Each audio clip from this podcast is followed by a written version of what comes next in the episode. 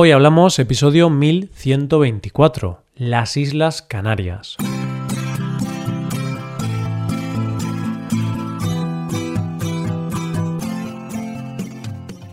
Bienvenido a Hoy Hablamos, el podcast para aprender español cada día. Puedes mejorar tu nivel de español usando nuestros contenidos premium, como la transcripción, explicaciones, ejercicios y también el episodio extra semanal. Todo esto lo puedes conseguir haciéndote suscriptor premium en hoy hablamos punto com. Hola, oyente, ¿qué tal? ¿Cómo estás?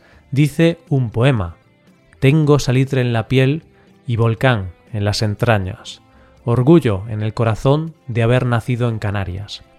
Pues eso, oyente, que hoy vamos a hablar de esas islas españolas a las que todos deberíamos ir al menos una vez en la vida. Hoy hablamos de las Islas Canarias.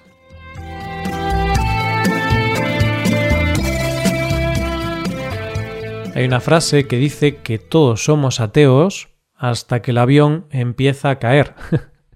Que es una manera de decir que muchas veces nos acordamos de cosas o recurrimos a cosas cuando nos encontramos en un momento de necesidad o desesperación. Y no te creas que esta frase solo se puede aplicar a cosas tan profundas y filosóficas como la existencia de Dios, sino que esto se aplica a cosas mucho más banales de nuestro día a día. Es como cuando tú dices, yo puedo vivir perfectamente sin Internet. Pero el día que te cortan la luz en tu casa y no puedes conectarte a Internet, apareces en casa de algún amigo con la cara desencajada y reclamando que te acojan por favor para poder conectarte y ver qué ha pasado en las redes sociales en esos dos minutos que has estado sin conexión. Es un ejemplo un poco exagerado, pero entendemos la idea, ¿verdad? Pues bien, esto de acordarnos de algo cuando la necesidad aprieta es algo que nos pasa en España, en general, con una parte en concreto de nuestro territorio. Más concretamente nos pasa con la comunidad autónoma de la que vamos a hablar hoy. Y es que en España somos un pelín exagerados con algunos temas. Y cuando hace frío, lo exageramos como si hiciera mucho frío. Y cuando hace calor, lo vivimos como si fuera esto un desierto. Aunque es cierto que hay partes de España que hace mucho frío en invierno y mucho calor en verano. Y cuando estamos en ese punto de mucho frío o mucho calor, hay un comentario general en nuestro país que es «Ojalá estuvieran Canarias». Y de eso es precisamente de lo que vamos a hablar hoy, de las Islas Canarias, una comunidad autónoma que mantiene una temperatura constante durante todo el año de entre dieciocho y veinticuatro grados. Y que te aseguro que cuando termine el episodio de hoy, tú serás como un español más y solo querrás ir a Canarias. Lo de esta temperatura tiene una explicación, y es precisamente su situación geográfica, que es un poco diferente del resto de España. Y de hecho, si miras un mapa de nuestro país, verás que las Islas Canarias se suelen poner en un recuadro debajo del mapa. Y no es porque vivan en un recuadro, sino porque están un poco alejadas de la península. Entonces, la representación de la distancia en el mapa no es real. Así que lo mejor es empezar por el principio y descubrir dónde se encuentran las Islas Canarias y cuántas islas forman las Canarias. Las Islas Canarias son ocho islas: el Hierro, La Palma, La Gomera, Tenerife, Gran Canaria, Fuerteventura, Lanzarote y La Graciosa. Pero tengo que contarte una curiosidad, y es que la última de ellas, La Graciosa, está considerada como una isla habitable más desde dos mil dieciocho, ya que antes estaba considerada un islote. ¿Y dónde están las Islas Canarias para tener ese clima tan diferente? Pues mira, las Islas Canarias se encuentran en el Océano Atlántico, a unos dos mil quinientos veintinueve kilómetros de la península ibérica, y están situadas al noroeste de África, más concretamente frente a las costas de Marruecos y del Sáhara Occidental. Tienen esta temperatura porque tienen un clima subtropical, ya que se encuentran a solo cuatro grados del Trópico de Cáncer, que para que te hagas una idea es el que pasa por La Habana. En las Islas Canarias los cambios de temperatura no son muy drásticos, porque el agua que rodea las islas actúa como un regulador térmico. Sabes que en España podemos celebrar el fin de año dos veces con la televisión. No sé si recuerdas que nosotros en fin de año tomamos las uvas con las campanadas. Pues bien, si queremos podemos hacerlo dos veces. Una vez a las doce hora española y a la una de la mañana hora española. ¿Y eso cómo puede ser? Pues porque lo podemos hacer con la hora española o siguiendo la hora de las Islas Canarias, pues ellos van una hora más retrasados por su situación geográfica. Y es por eso que si escuchas un programa en España, siempre se dice, son las doce, una hora menos en Canarias. Más adelante en el episodio te hablaré una por una de las islas para así organizar un poco la cantidad de cosas que esconden estas maravillosas islas. Pero déjame que antes te cuente algunas cosas que tienen en común todas las islas. Algunas son muy, pero que muy interesantes. Una de las cosas que más me llama la atención de las Islas Canarias es que tienen dos capitales, Santa Cruz de Tenerife y Las Palmas de Gran Canaria, que se turnan cada cuatro años. Y otra cosa curiosa es que todas las capitales de las islas están orientadas al este. ¿Casualidad? Realmente no. Pues parece ser que se estableció así porque era más fácil para los veleros zarpar en esa dirección gracias a los vientos alisios. Canarias. ¿De dónde viene el nombre? De los canarios, los pájaros. Pues parece ser que no. Parece ser que viene de la palabra canes, es decir, perros, ya que parece ser que cuando los exploradores llegaron a la isla por primera vez, vieron tal cantidad de perros salvajes que la llamaron la Isla de los Canes. Y de ahí fue evolucionando el nombre hasta llegar a las Canarias actuales. Y de hecho, en su escudo aparecen dos perros. Canarias es un paraíso natural, y nunca mejor dicho, ya que es la comunidad autónoma con más parques nacionales. En concreto, tiene cuatro. El Parque Nacional del Teide, en Tenerife, el Parque Nacional de la Caldera de Taburiente, en La Palma, el Parque Nacional de Garajonay, en La Gomera, y el Parque Nacional de Timanfaya, en Lanzarote. Además, en las Islas Canarias puedes encontrar cosas que no podrás encontrar en otros sitios del mundo. De sobra son conocidos sus platos, únicos en el mundo y a los que les dedicamos un episodio hace tiempo.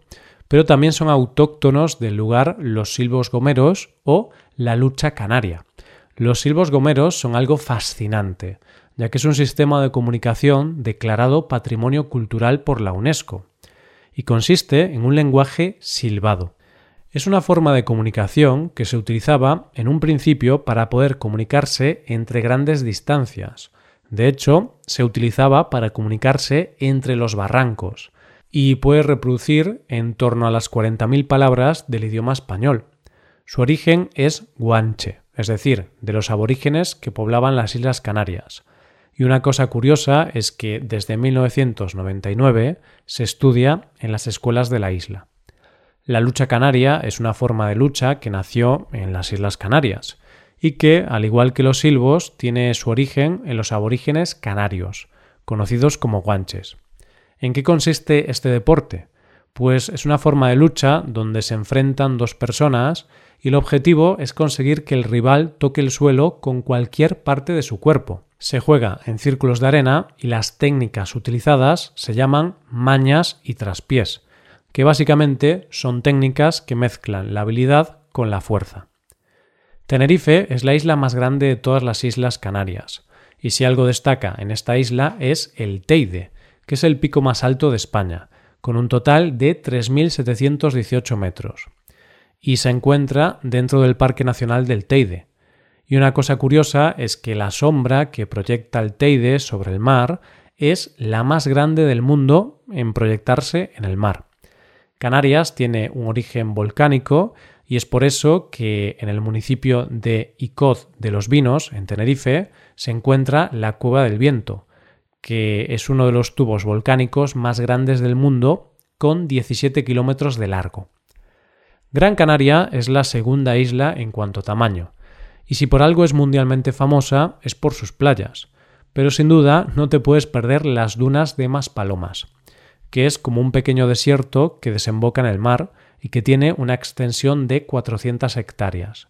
En esta isla, concretamente en un pueblo llamado Arucas, se encuentra la fábrica de ron más antigua de Europa. Se trata del ron Arucas, que se empezó a embotellar en mil ochocientos ochenta y cuatro. Además, en el municipio de Agaete se encuentra el único lugar de Europa donde se cultiva café. De hecho, es uno de los granos de café más selectos del mundo, y este café es un producto muy exclusivo. Lanzarote es puro volcán, y lo más fantástico de esta isla es su paisaje volcánico. Y si vas, no puedes dejar de visitar el Parque Nacional de Timanfaya. El rojo, el ocre y el negro de la masa de lava solidificada contrastan con un mar cristalino, que la verdad es de una belleza difícil de superar. ¿Sabes algo diferente que puedes hacer en esta isla? Visitar el primer museo submarino de Europa. Sí, submarino, buceo y arte. Una mezcla maravillosa. La Gomera es una de las islas menos pobladas, pero tiene algo que es digno de ver, el Parque Nacional de Garajonay, que tiene bosques de laurisilva canaria, que es una especie de bosque subtropical. Además, aquí puedes escuchar el silbo gomero que hemos visto antes. A esta isla también se la conoce como la Isla Colombina, porque fue el último territorio que pisó Colón antes de llegar a América. La isla de La Palma, también conocida como la Isla Bonita, tiene muchas cosas, pero si algo tiene es que es uno de esos sitios privilegiados del mundo para ver las estrellas. De hecho, una parada obligatoria cuando vas es el Parque Nacional de la Caldera de Taburiente, donde se encuentra el Roque de los Muchachos, y allí encontrarás el Instituto de Astrofísica de Canarias. Un sitio mágico, sin duda. Fuerteventura tiene las mejores playas, de todo tipo y para todos los gustos. Pero uno de los lugares más fantásticos que tiene esta isla es la Isla de los Lobos, que es un pequeño islote que fue declarado por la UNESCO Reserva de la Biosfera. El Hierro es la isla más pequeña y desconocida de todas las islas, y uno de sus grandes atractivos es su fondo marino. Es uno de los grandes paraísos para los apasionados del buceo. Además, la isla tiene algo que me parece maravilloso, el hotel más pequeño del mundo que se encuentra en Las Puntas. Y aquí déjame que te cuente que puedes descubrir mucho de la belleza de esta isla con una serie española que se llama Hierro y que es digna de ver. Y dejamos para el final la última incorporación a las Islas Canarias, la isla de La Graciosa, que te diré que es la menos poblada, tiene poco más de setecientos habitantes y allí no existe el asfalto. Todas sus carreteras son de arena. Seguro que ahora entiendes por qué a estas islas se las conoce también como las Islas Afortunadas. Y estoy seguro que ahora mismo estás pensando como un español más, y en tu mente solo se escucha: ojalá estuviera en Canarias. Hasta aquí el episodio de hoy, y ya sabes, si te gusta este podcast y te gusta el trabajo diario que realizamos, nos ayudaría mucho tu colaboración. Para colaborar con este podcast puedes hacerte suscriptor premium. Los suscriptores premium pueden acceder a la transcripción y a ejercicios y explicaciones. Hazte suscriptor premium en hoy hablamos punto com. Muchas gracias por escucharnos. Nos vemos en el episodio de mañana. Pasa un buen día. Hasta mañana.